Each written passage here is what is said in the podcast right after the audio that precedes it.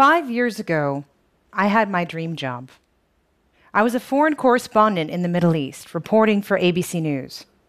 But there was a crack in the wall, a problem with our industry that I felt we needed to fix. You see, I got to the Middle East right around the end of 2007, which was just around the midpoint of the Iraq War. But by the time I got there, it was already nearly impossible to find stories about Iraq on air. The coverage had dropped across the board, across networks. And of the stories that did make it, more than 80% of them were about us.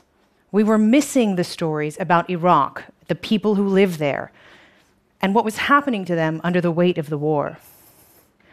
Afghanistan had already fallen off the agenda. There were less than 1% of all news stories in 2008 that went to the war in Afghanistan.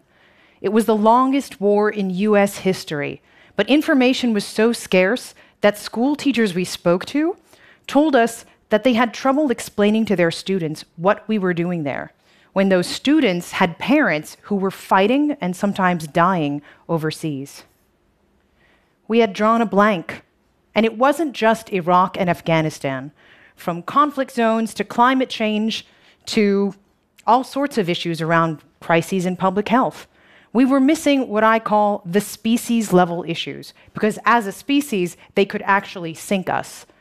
And by failing to understand the complex issues of our time, we were facing certain practical implications.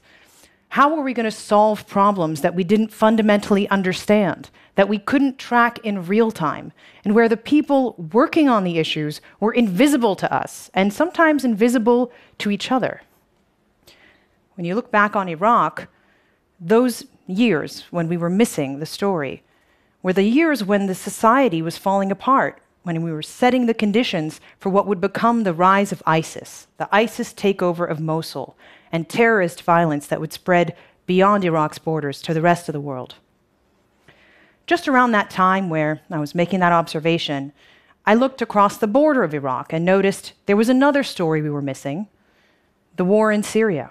If you were a Middle East specialist, you knew that Syria was that important from the start. But it ended up being really one of the forgotten stories of the Arab Spring. I saw the implications up front. Syria is intimately tied to regional security, to global stability. I felt like we couldn't let that become another one of the stories we left behind. So I left my big TV job to start a website called Syria Deeply. It was designed to be a news and information source that made it easier to understand a complex issue. And for the past four years, it's been a resource for policymakers and professionals working on the conflict in Syria. We built a business model based on consistent, high quality information and convening the top minds on the issue. And we found that it was a model that scaled. We got passionate requests to do other things deeply so we started to work our way down the list. I'm just one of many entrepreneurs, and we are just one of many startups trying to fix what's wrong with news. All of us in the trenches know that something is wrong with the news industry. It's broken. Trust in the media has hit an all time low, and the statistic you're seeing up there is from September. It's arguably gotten worse. But we can fix this. We can fix the news. I know that that's true. You can call me an idealist. I call myself an industrious optimist. And I know there are a lot of us out there. We have ideas for how to make things better. And I want to share three of them that we've picked up in our own work. Idea number one we need news that's built on deep domain knowledge. Given the waves and waves of layoffs at newsrooms across the country, we've lost the art of specialization. Beat reporting is an endangered thing. When it comes to foreign news, the way we can fix that is by working with more local journalists, treating them like our partners and collaborators, not just fixers who fetch us phone numbers and sound bites. Our local reporters in Syria and across Africa and across Asia bring us stories that we certainly would not have found on our own like this one from the suburbs of Damascus about a wheelchair race that gave hope to those wounded in the war. Or this one from Sierra Leone about a local chief who curbed the spread of Ebola by self organizing a quarantine in his district. Or this one from the border of Pakistan about Afghan refugees being forced to return home before they're ready under the threat of police intimidation.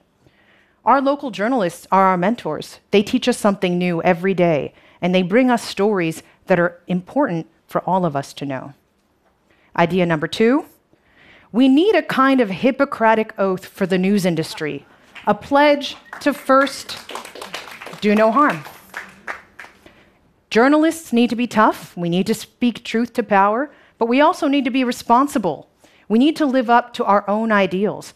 And we need to recognize when what we're doing could potentially harm society, where we lose track of journalism as a public service. I watched us cover the Ebola crisis. We launched Ebola deeply. We did our best. But what we saw was a public that was flooded with hysterical and sensational coverage, sometimes inaccurate, sometimes completely wrong. Public health experts tell me that that actually cost us in human lives because by sparking more panic and by sometimes getting the facts wrong, we made it harder for people to resolve what was actually happening on the ground. All that noise made it harder to make the right decisions. We can do better as an industry, but it requires us recognizing how we got it wrong last time and deciding not to go that way next time. It's a choice. We have to resist the temptation to use fear for ratings. And that decision has to be made in the individual newsroom and with the individual news executive. Because the next deadly virus that comes around could be much worse, and the consequence is much higher if we do what we did last time if our reporting isn't responsible and it isn't right. The third idea we need to embrace complexity if we want to make sense of a complex world. Embrace complexity, not treat the world simplistically, because simple isn't accurate. We live in a complex world. News is adult education. It's our job as journalists to get elbow deep in complexity and to find new ways to make it easier for everyone else to understand. If we don't do that, if we pretend there are just simple answers, we're leading everyone off a steep cliff. Understanding complexity is the only way to know the real threats that are around the corner. It's our responsibility to translate those threats and to help you understand what's real so you can be prepared and know what it takes to be ready for what comes next. I am an industrious optimist. I do believe we can fix what's broken. We all want to. There are great journalists out there doing great work. We just need new formats. I honestly believe this is a time of reawakening, reimagining what we can do. I believe we can fix what's broken. I know we can fix the news. I know it's worth trying. And I truly believe that in the end, we're going to get this right. Thank you.